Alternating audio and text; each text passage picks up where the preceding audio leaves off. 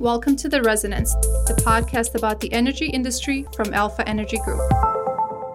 Hello and welcome to another episode of the Alpha Energy Group podcast.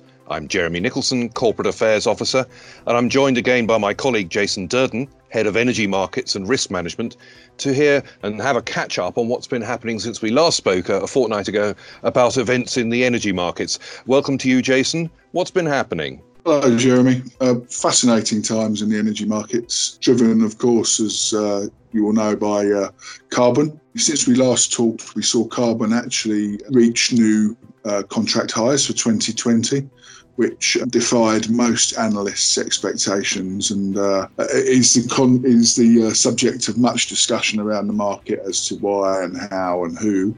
However, since then we've also seen the markets pull back quite significantly. Uh, and we're seeing that play out at the moment. Uh, that's something that's happened over the last few sessions. So we've seen 2020 carbon peak at all-time contract highs, nearing 31 euros.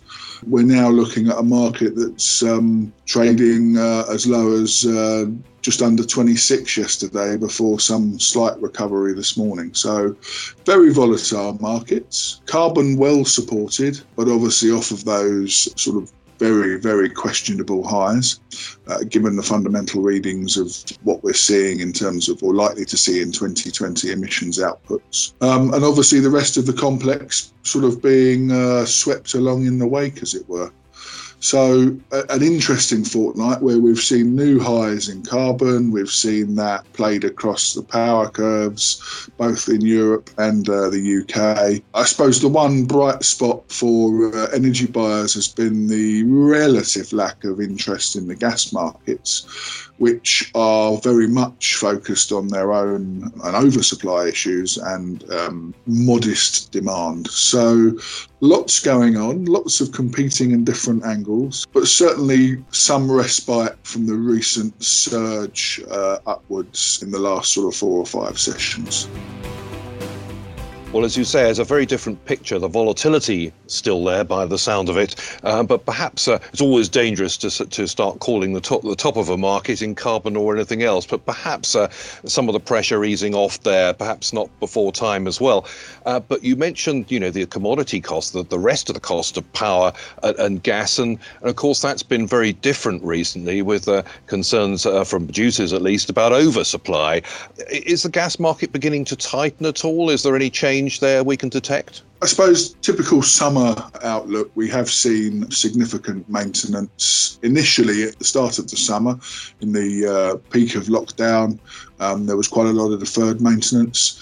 We're beginning to see some of that deferred maintenance being rescheduled, and um, we are slap bang in the middle of the Russian pipeline maintenance season. So we have uh, we've got Nord Stream offline at the moment but definitely a growing confidence that uh, we are seeing that pass without too much expectation of difficult in supply circumstances.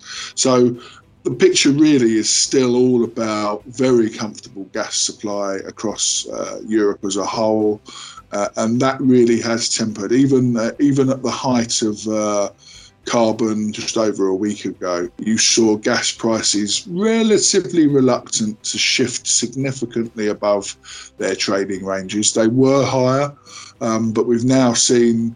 With a few sessions of uh, the market coming back again, we've now seen those curve prices really re-establish themselves in their sort of um, pre-carbon trading ranges, if you like. So there is that definite weight of supply still heavy on the front end of the curve, and that's beginning to sort of roll out into Q4 as we're getting closer and closer. We've got just over a week or so of uh, before the August expiry.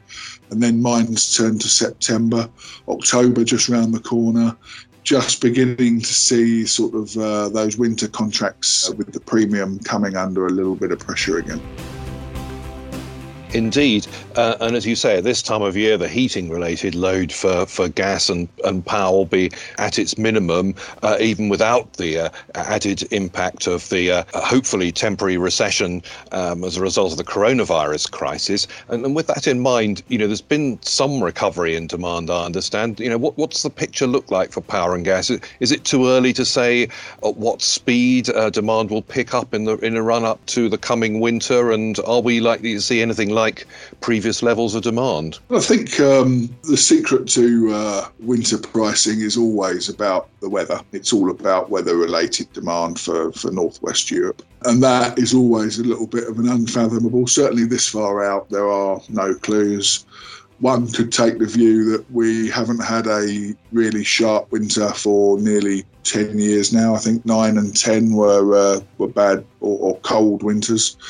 Um, and therefore, you know, that's always a possibility. But in terms of demand, we are seeing um, the effects of sort of the 20% demand losses through the COVID lockdowns uh, being recouped.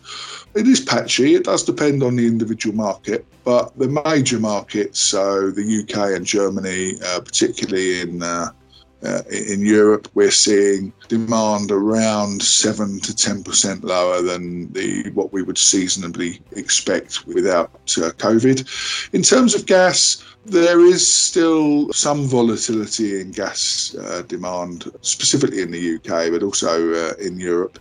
We are seeing, you know, healthy injections into storage at low numbers there is, you know, um, relatively good uh, opportunity to uh, store gas and to sell it into winter forwards as, you know, as of now without waiting too much further to turn profit. So storage across Europe remains very high. Injections are still taking place, albeit at a slower rate. So less evidence of sort of demand destruction in gas because specifically for, for most markets, gas consumption, uh, particularly in the UK, is all about that local demand zone, the LDZ, and less about heavy industry, which is a relatively small part. So the industry is where you would see the turn down, and that really is relatively insignificant in terms of gas. So, you know, it really is all about the weather well, I guess high storage levels and so on, and the general situation on supply should be a reassurance for consumers if they are anxious about a, a difficult winter, which surely would be the, you know, the icing on the cake of a terrible year for, uh, for the economy. Uh, let's hope we don't get there. But as you've mentioned before, it's not just about physical availability of these commodities. The markets are also driven by political events. Do, do you think the recent, recent agreement or apparent agreement of EU heads of state about, you know, the budget for the future and the and the coronavirus rescue package and so on. Is is that positive for market sentiment? Yeah, so we're seeing uh, a recovery in carbon this morning of around 2% over where we were yesterday. Not unusual after a heavy sell off day, but certainly, you know, some buoyancy there. Oil markets, which are always proxy for economic growth and, uh, you know, um, a stronger outlook, also around 2% higher this morning. So the devil's always in the detail, Jeremy, but, you know, um, an agreement at such a wide um, and important level is always going to be interpreted as positive by the markets. And it will be that as the detail comes out over the coming weeks and months that, um, you know, the, the, the, analysts will really drill down into that. So, knee jerk reaction to the reaching in the early hours of this morning at uh, um, uh, for the EU is positive. We're seeing that in the markets. I suppose the whole undercurrent to the whole carbon debate has been around, you know, the green recovery. Uh, and this doesn't really play down that. So even though we have had this big adjustment back uh, from peaks in carbon, um, I think it's it looks to me as if carbon's going to find heavy weather moving back below its established trading range pre-COVID. So that means to me downside to carbon at 25 euros looks um, looks difficult at this stage, given the uh, the optimistic noises about tougher green requirements and the sort of um, uh, generally sort of um, policy wise the bullish outlook for carbon. Um, in terms of uh, costs and um, the attitude to uh, to greening the recovery. Indeed. And, and, and lastly, I, I wonder whether you any brief thoughts on what might be emerging or expected to emerge over the next couple of weeks. Is there anything imminent that might have an impact on the markets we should be keeping an eye out for? Well, I think as the summer continues to progress, we should be looking for some of those premiums in the autumn forwards to start coming out. So we're looking at, you know, Q4 in gas is trading at, you know, it's double where the spot is at the moment. That will have to narrow as we move forward whether that will be some of those Q4 prices getting heavily sold into, or whether that will be the prompt can actually sustain a higher price one doesn't know. In terms of uh, macros, it's a fairly quiet week for the macros as we're now into sort of late July and coming into August. We do have global PMI readings for July what did it really look like coming at the end of the week? That's always quite interesting because it includes the EU, the US, and the UK all at the same time on the same day.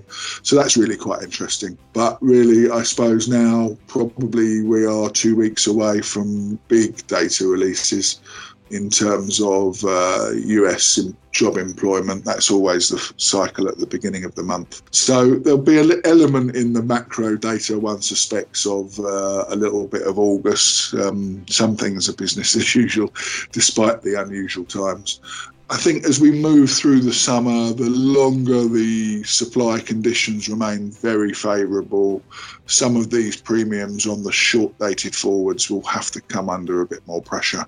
Or conversely, you know, if there is belief that the winter is going to be a little bit more tricky than we feel, then you'll start to see the spot begin to uh, to push a little bit higher. Well, that's something to look out for. Are we at an inflection point, or, or, do we have a little bit more of the same to come? Jason, thank you as ever for your insights. Always interesting, and the market uh, continuing to remain perhaps a little bit more interesting than, than some people would like in certain respects uh, for the, for a while yet, by the sounds of it. Well, if you in, enjoyed listening to that and are interested to find out a little bit more about our reports, please do visit our website at alphaenergygroup.com forward slash UK, and we hope you join us for another podcast again soon.